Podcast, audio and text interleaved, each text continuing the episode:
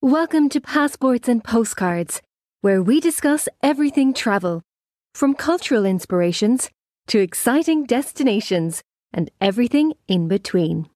With your host, Randall McKeown. On today's show, we have Melissa Watson, owner and CEO of Envision Life Institute, LLC. Melissa and I have a special fondness for Costa Rica. It was in Costa Rica that Melissa had the opportunity to pat a sloth and witness a bullfight where there was no harm to the bull.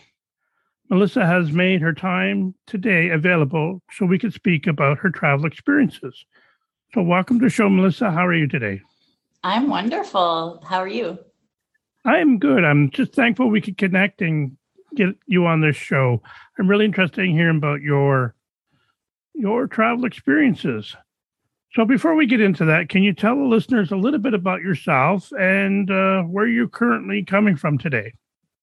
Hi, yeah, sure. So I'm in Peoria, Illinois, and I'm an entrepreneur. I'm a new business owner. Um, my business is Envisioned Life Institute. I do Reiki. I'm about to launch a big mindset course challenge, and I offer life coaching. Wow, you uh, sound quite busy there. Oh yeah. now I know we. I mentioned right at the top of it. Both of us have a fondness for Costa Rica.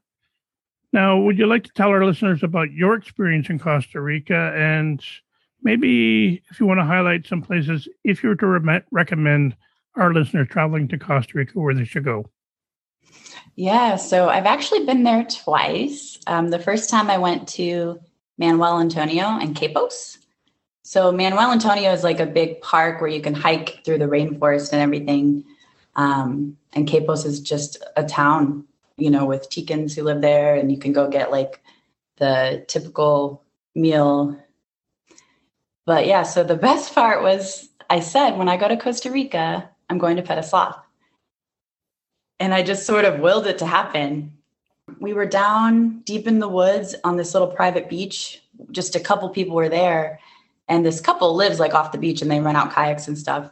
And the the man looked at me and he said, Come, come and I ran up and I, for some reason, I kind of knew like it's a sloth. I don't know how, but I looked down at the ground and I literally see his three claws on the root. And then he pokes his head up from the ground. And uh, it was amazing. It was an awesome experience. He said, Come over, you can pet it. It just kind of smiled at me because they're always smiling. And then it climbed up the tree. But it's pretty amazing because they're usually sleeping, especially during the day, and they only come down about once a week out of the tops of the trees to use the bathroom. So that was my favorite Costa Rican experience. well, my my experience with the sloth was a bit from a distance. I could see it trying to make its. We were at a resort. It's come down from the tree and it's making its way across the road. Because we're a large group, I would say there was about ten of us. The guide taking us through the resort told us to leave the sloth alone and one lady said, That's not a sloth. And the tour guide moved us a little closer so we could see, yes, indeed, it was a sloth. It was moving very slowly. I could appreciate it enjoying every little moment. And it was an experience to see that in the wild. Uh, we've tried to, different places we've been, they have had them in captivity, unfortunately, because they are comfortable in the tree that's where usually they are. You may not see them if you go into some of these places. Even if you go to Costa Rica, it's like you said, it's maybe a once in a lifetime chance to see one. In your case, once in a lifetime to actually pat one. So that is quite an experience. So I have a couple great pictures of the sloth, so I'll have to send it to you. Maybe you can post it. That'd be that would be cool. I appreciate that. Now you said you've been to Costa Rica twice. So, was this your second trip or your first? That was my first trip. The second time I went to Montezuma, it's kind of a different area. It's really dusty. Um, it's drier. Quepos and Manuel Antonio, it's lush, like a lush rainforest. Everything's green. Everything's, you know, it's raining all the time. Montezuma's, yeah, I didn't see any sloths in Montezuma. You see monkeys, so You see monkeys and armadillos and lizards and there's just so much wildlife there. You know, people travel to Costa Rica. One thing they hear about is the rainforest. They want to go to the rainforest, but when they get in there, one of the first things they complain about is that it's raining. right. So I think I don't know why, but that's what I've heard, and I've heard from clients. I've heard from tour guides, and I just think it's you know you should read up on where you're going. If you're going to a rainforest, you might experience some rain, just maybe a little bit. It did rain a lot, but I went during the rainy season the first time I went, and it rained every day, and it it would just come out of nowhere and just let loose like torrential downpour, so much rain, but then it would stop and it would be sunny again. So really, it was it was really beautiful. I think they said the rainy season is about six months, and then dry season is about six months. So you can check to see when you want to travel and what you really want to experience. I can tell you that when it's dry, it's hot, it's humid. So you got that instead. Yeah. I thought it was wonderful when I went. Now, I understand you've had other travels. I've read up, I believe you live with a family in France. Can you tell us a little bit about that story and how that came about?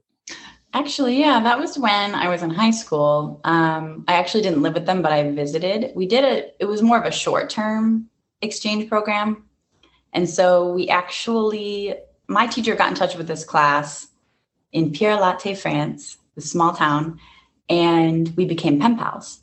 And so then it was my freshman year. I got to go, or she came here first and stay with my family. And then the next year, I got to go stay with her family. So it was pretty amazing. I mean, that was, you know, I was in high school. That was my first experience being in another country and really being in the middle of another culture. So it's pretty cool just to see the little differences from the US to France, you know. Were you prepared when you got there or were you sort of out of your comfort zone? I think I felt um, very comfortable.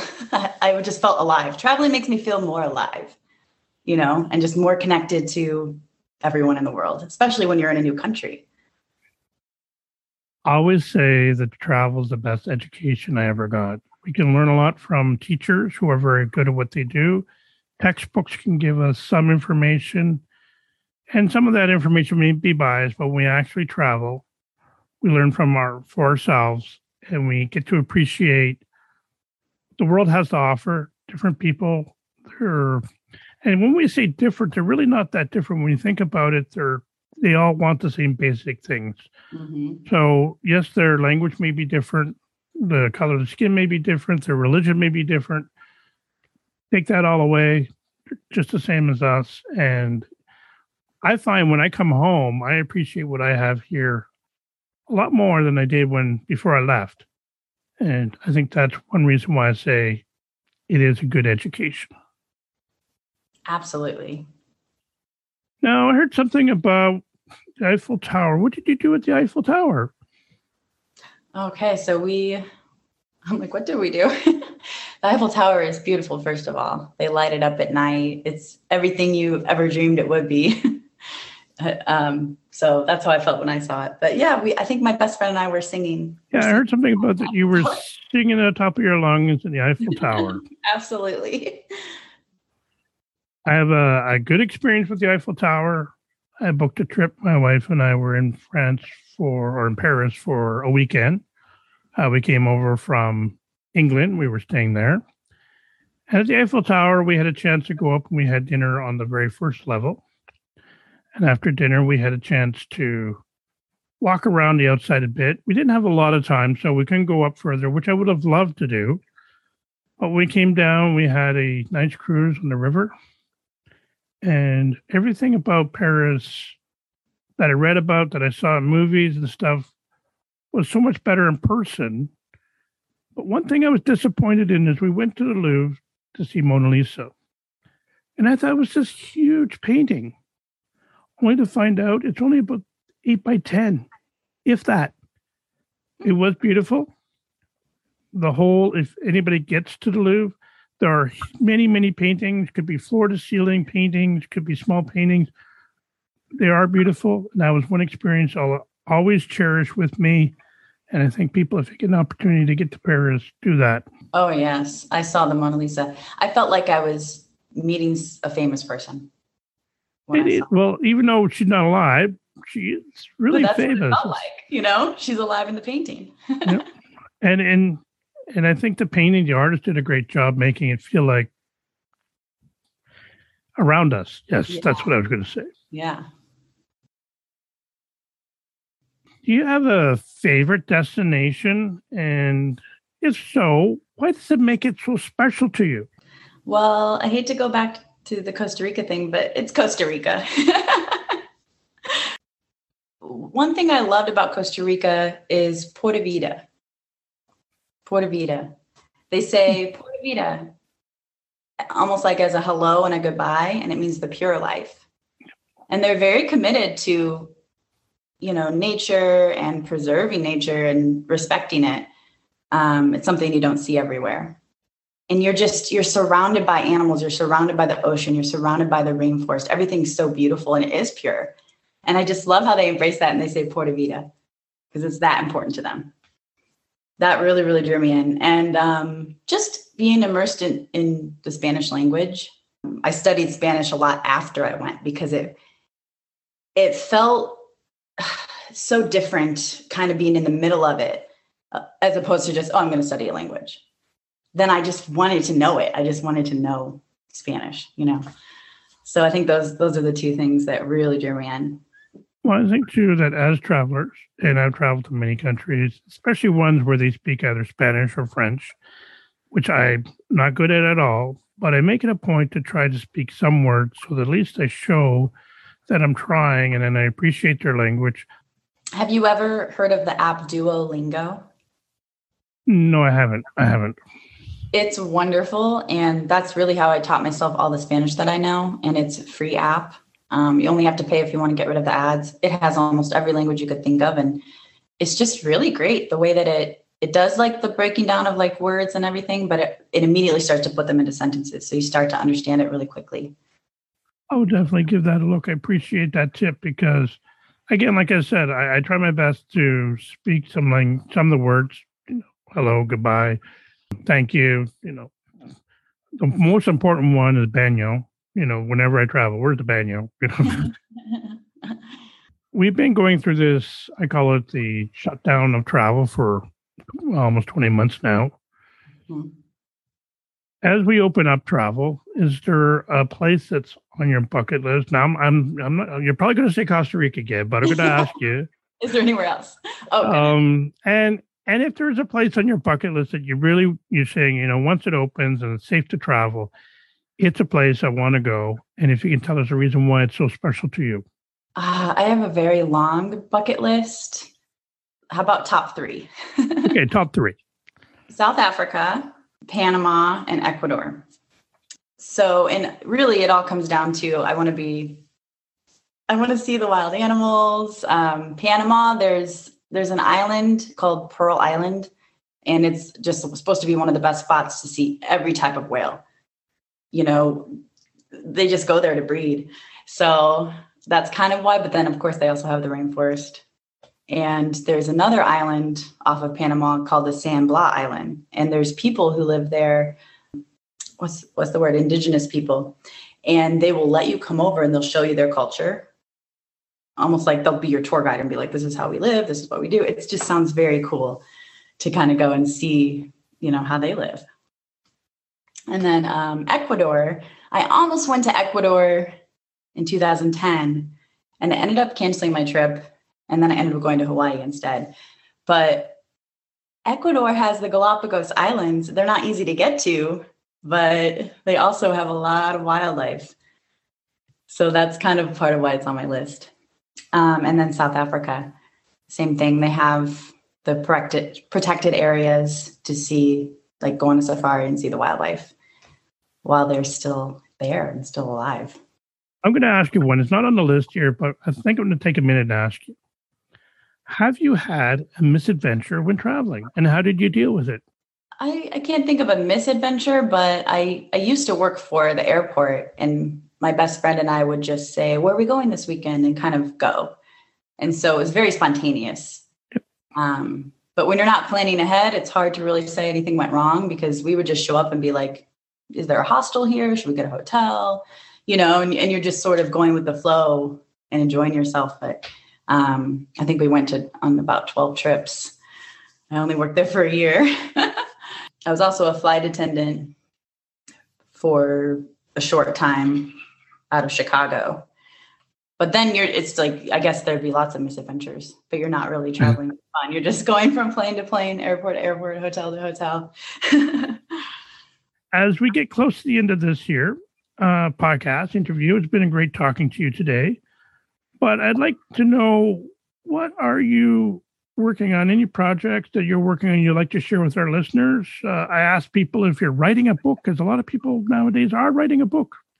Well, funny you may ask that. Um, I'm actually an aspiring author and a writer, and currently I'm pushing really hard to get one of my children's books published.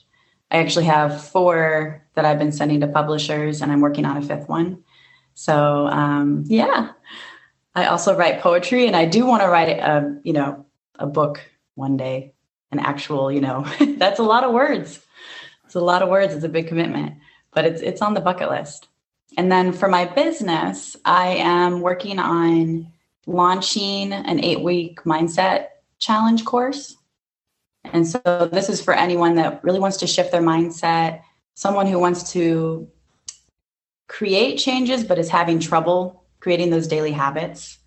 And really, anyone that feels kind of stuck has goals that they want to accomplish and really doesn't know how to get to the point where they can start taking steps toward those goals. those are the two main things that I'm putting all my energy into right now. I really enjoyed talking to you. I think we could talk about travel for hours. Like I, I just learned that you were a flight attendant for a short time. You worked at the airport. You got probably some stories about that. Mm-hmm. And I'm sure there's a lot more travel stories. I think you talked about Hawaii. I've never been to Hawaii. My, my daughter has. She says it's a beautiful place. Mm-hmm. I have to take her word for it. It's, it's on my bucket list. It's uh, number 12. you have them in order. I have a hard time putting them in order. You know, they're like all, pulling me all at the same time. and I think two people have to realize that when they are traveling, they're not going to have the comforts of home. That that's the part of the trip that you're getting out of your environment, get out of your comfort zone, and learning something new. Uh, I try to every guest that I booked, I've always said when you're going to a destination, get off the resort, immerse yourself with the people there, discover how they live, um, come back with um, new knowledge about the people wherever you visited rather than just staying on the resort. Because I've been to luxury resorts where I got to resort and I wouldn't even know that I left the country. Yeah, so, exactly. You have to go in and go to local places and talk to local people to really get a feel for for that place it's kind of like saying I was a flight attendant. I went to, you know, so and such and such place. I went to Guatemala on a turnaround. I didn't get out. I, I got out and bought a coffee, I think, in the airport. So does it count if you're in an airplane, if you're in the airport? Not really, because I didn't get to see any of the country, meet any of the people, experience anything, you know. So I don't count it. well, Melissa, it's been a pleasure speaking with you today. And I don't want this to end, but I know, you know, we all have a busy day. Okay. Well, thank you so much. I really enjoyed being a guest on your podcast, talking about travel. There's probably more stories. So maybe oh, we'll connect yes. again in the future. Okay. Sounds good. Thank you. Thank you.